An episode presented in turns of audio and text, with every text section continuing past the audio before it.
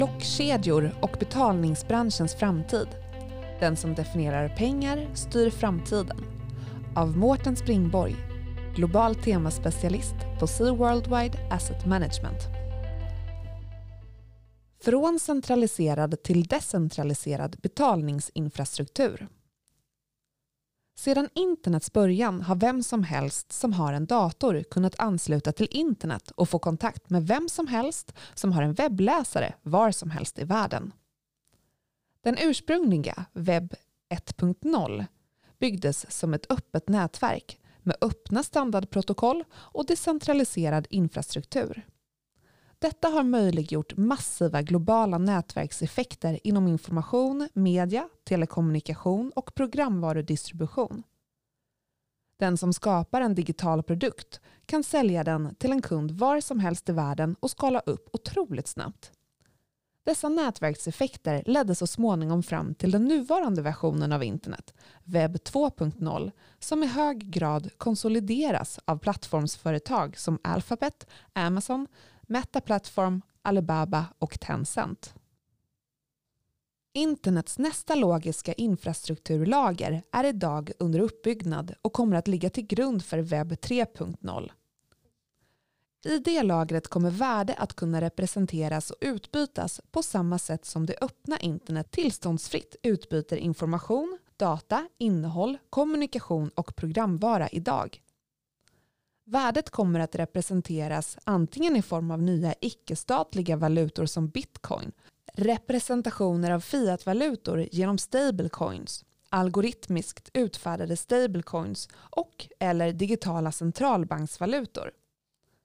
Detta värdelager som läggs ovanpå internet kommer att möjliggöra smarta kontrakt där dagens mellanhänder tas bort från värdekedjan och betalningar kan överföras med samma lätthet och låga kostnad som vi kan överföra information via internet idag. Idag gör protokoll att datorer kan prata med varandra. Webben är ett protokoll som kallas H T T P och som gör det möjligt för datorer att utbyta innehåll på ett strukturerat sätt. Andra protokoll som internetmail gör så att vi kan kommunicera med varandra trots att vi har olika e-postleverantörer. Ytterligare andra typer av protokoll är till exempel FaceTime eller Zoom.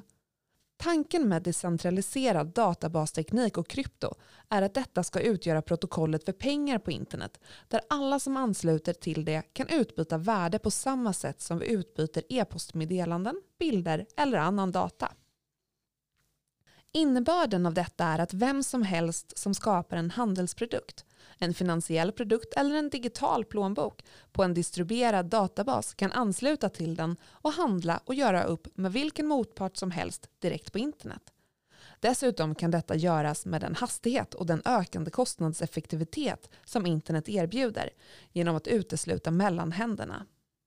För att få det att fungera behöver vi inte bara själva protokollet utan också en bestående framställning av valutor som den amerikanska dollarn eller euron och utfärda i princip en digital valuta av den som därefter kan överföras till dessa protokoll.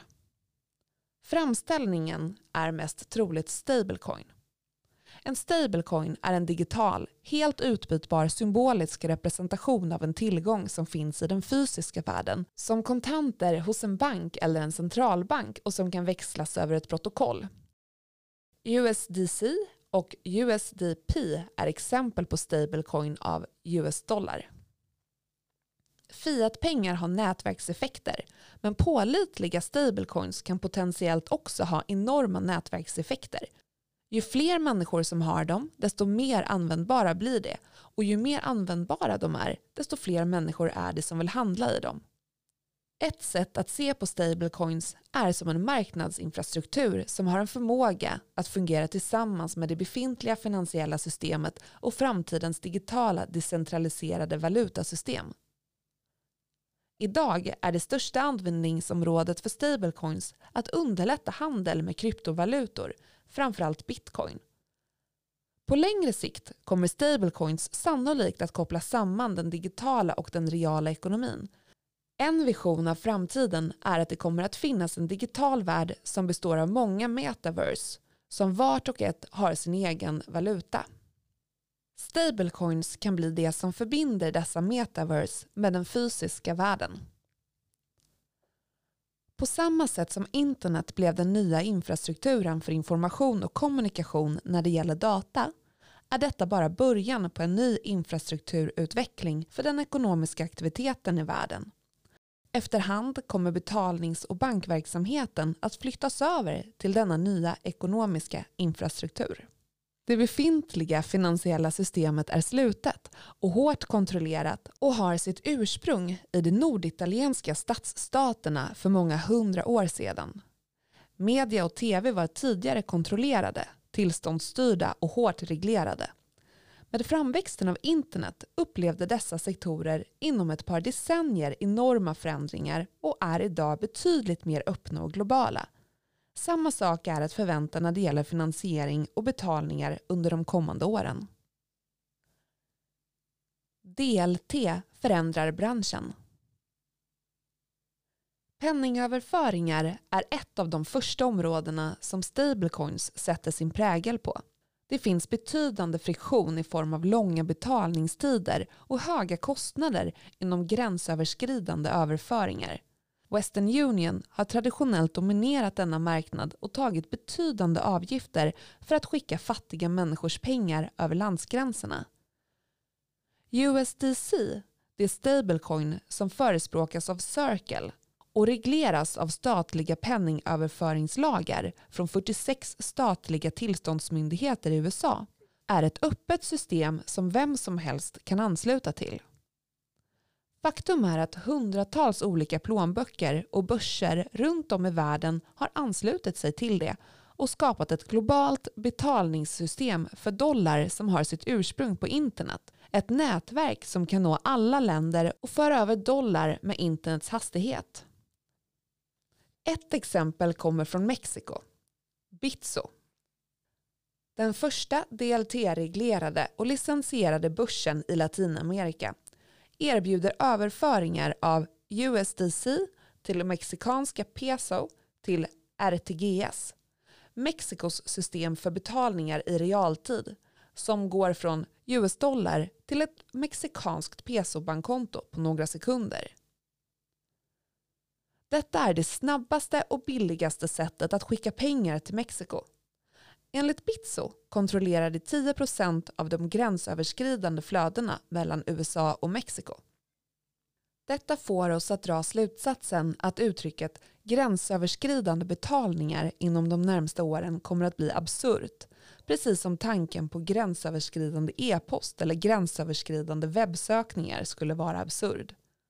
Det finns inga gränser på internet och när betalningarna flyttas till blockkedjan kommer det inte längre att finnas några gränsöverskridande betalningar och kostnaderna kommer att fortsätta att sjunka till nära noll. Penningöverföringar är ett område där stora förändringar är på gång eftersom det finns mycket friktion där. Men en ännu mer djupgående effekt kommer potentiellt att drabba den mycket större business-to-business betalningsmarknaden. En marknad som idag tränger undan consumer-to-business-marknaden och som helt domineras av äldre teknik och traditionella banker.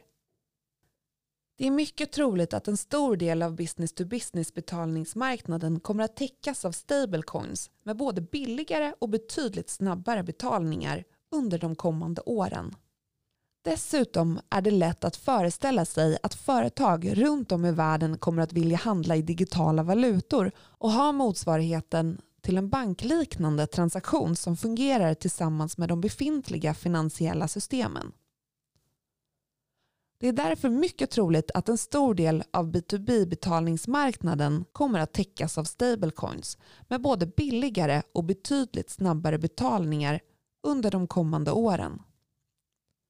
När allt kommer omkring är det tillsynsmyndigheterna som bestämmer spelreglerna och det är bara reglerade stablecoins som kan ha någon framtid i ett betalningssystem.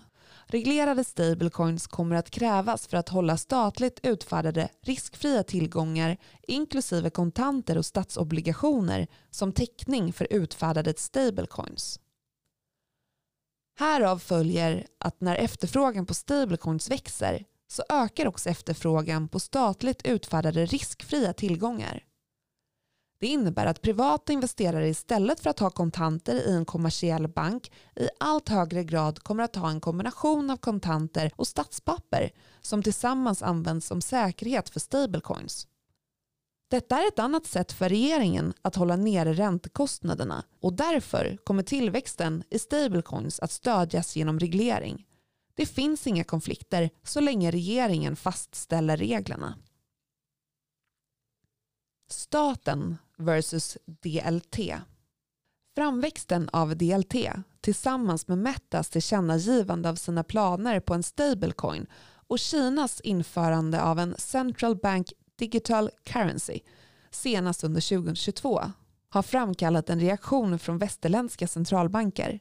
Den potentiella privatiseringen och decentraliseringen av pengar och möjligheten att Kina tar ett rejält språng framåt i sin internationella valutastatus utgör ett verkligt hot mot statens auktoritet i monetära frågor. Ju mer vanliga transaktioner som utförs i tokens, desto svårare blir det för de monetära myndigheterna att hantera befintliga betalningssystem och monetära system. Om traditionella kontanter till stor del försvinner så försvinner också en stor del av centralbankens makt. Därför ser vi nu ett ökande intresse runt om i världen för utvecklingen av C B D C. En C B D C-valuta är en befintlig fiatvaluta som ges ut av en centralbank i digital form som ett komplement till eller istället för konventionella sedlar och mynt. Skillnaden är att de flesta valutor idag faktiskt utgör en skuld för det kommersiella banksystemet och inte centralbanken. C B D C utgör istället en skuld för centralbanken. I konkurrens med alternativen från privata utgivare tar de offentliga institutionerna igen det de saknar i entreprenörskap och kreativitet genom fördelen av att ha en stark uppbackning av sina suveräna regeringars fulla tilltro och makt. Det är därför för tidigt att säga vem som kommer att segra, men det är rimligt att anta att tillsynsmyndigheterna kommer att fastställa strikta regleringsstandarder för privatutgiven valuta. Dessutom kommer länder att reagera olika eftersom de har olika förutsättningar och motiv. Länder som redan har starkt digitaliserade betalningssystem kanske inte gynnas av att övergå till C B D C i samma utsträckning som länder med kontantbaserade betalningssystem, och länder med kommersiella banksystem bör tänka igenom konsekvenserna av C B D C ordentligt. Detta eftersom de riskerar att dränera det kommersiella banksystemet på billig finansiering från inlåning. En minskad inlåningsbas för kommersiella banker leder direkt till lägre utlåningskapacitet och en lägre multiplikatoreffekt i ekonomin. Effekterna på den kommersiella banksektorn och ekonomin i stort skulle därför kunna bli ganska dramatiska. Därför finns det idag ingen generell acceptans för C B D C som något oundvikligt. Dessutom kommer det tekniska upplägget att bli avgörande. Det är dock troligt att vi får se C B D C införas i många ekonomier under det närmaste decenniet. Anledningen är att centralbanker utan C B D C riskerar att förlora sin relevans, drabbas av fragmentering och privatisering av valutor och i slutändan förlora kontrollen över betalningarna och det monetära systemet. Dessutom erbjuder C B D C regeringen ett nytt och oerhört kraftfullt politiskt instrument när man vill rikta likviditeten in i ekonomin, i tillägg till den övervakningskapacitet som C B D C skulle erbjuda. Något som framhålls av Augustin Carstens på Bank of International Settlements, centralbankernas centralbank. Han säger: den viktigaste skillnaden med C B D C är att centralbanken kommer att ha absolut kontroll över de regler och förordningar som styr användningen av detta uttryck för centralbanksskulden, och vi kommer också att ha tekniken för att genomdriva detta. Ett av de investeringsteman som vi identifierat efter finanskrisen tjugohundranio var Bigger Government, och C B D C passar verkligen in i det temat. Europeiska centralbanken tittar på Euro C B D C som ett instrument för att förbättra sina betalningssystem och återta viss kontroll från amerikanskt dominerade betalningssystem samt som ett sätt att öka eurons styrka och utöka dess användning som alternativ reservvaluta till U S-dollarn. Kinas motiv för att ge ut en C B D C-valuta är att man vill ta tillbaka kontrollen från privata företag. En digital renminbi har stor potential att hjälpa Kinas centralbank att utöva kontroll över data i det finansiella systemet och få de kinesiska fintech-jättarnas snabbt växande makt under kontroll. En bred implementering av digital renminbi skulle göra det möjligt för centralbanken att bli den enda enheten som kan se och kontrollera alla transaktionsdata, medan betaljättarna Alipay och TenPay skulle endast ha tillgång till de uppgifter som krävs för att slutföra transaktionen. Dessutom skulle en digital renminbi på längre sikt kunna underlätta en djupare internationalisering av renminbi och avskilja den kinesiska valutan från den amerikanskt kontrollerade dollarstandarden och Swift-systemet. Fördelarna för det kinesiska kommunistpartiet överträffar helt klart kostnaderna eftersom Kina inte har något egentligt privat kommersiellt banksystem och det är därmed en liten kostnad att förlora något man inte har. Kinas införande av e-renminbi under tjugohundratjugotvå kommer sannolikt också att leda till att Europa och senare U S A följer efter. Deras beslut kommer dock att bli svårare eftersom de kommersiella banksystemen i Europa och U S A kommer att drabbas av verkliga kostnader.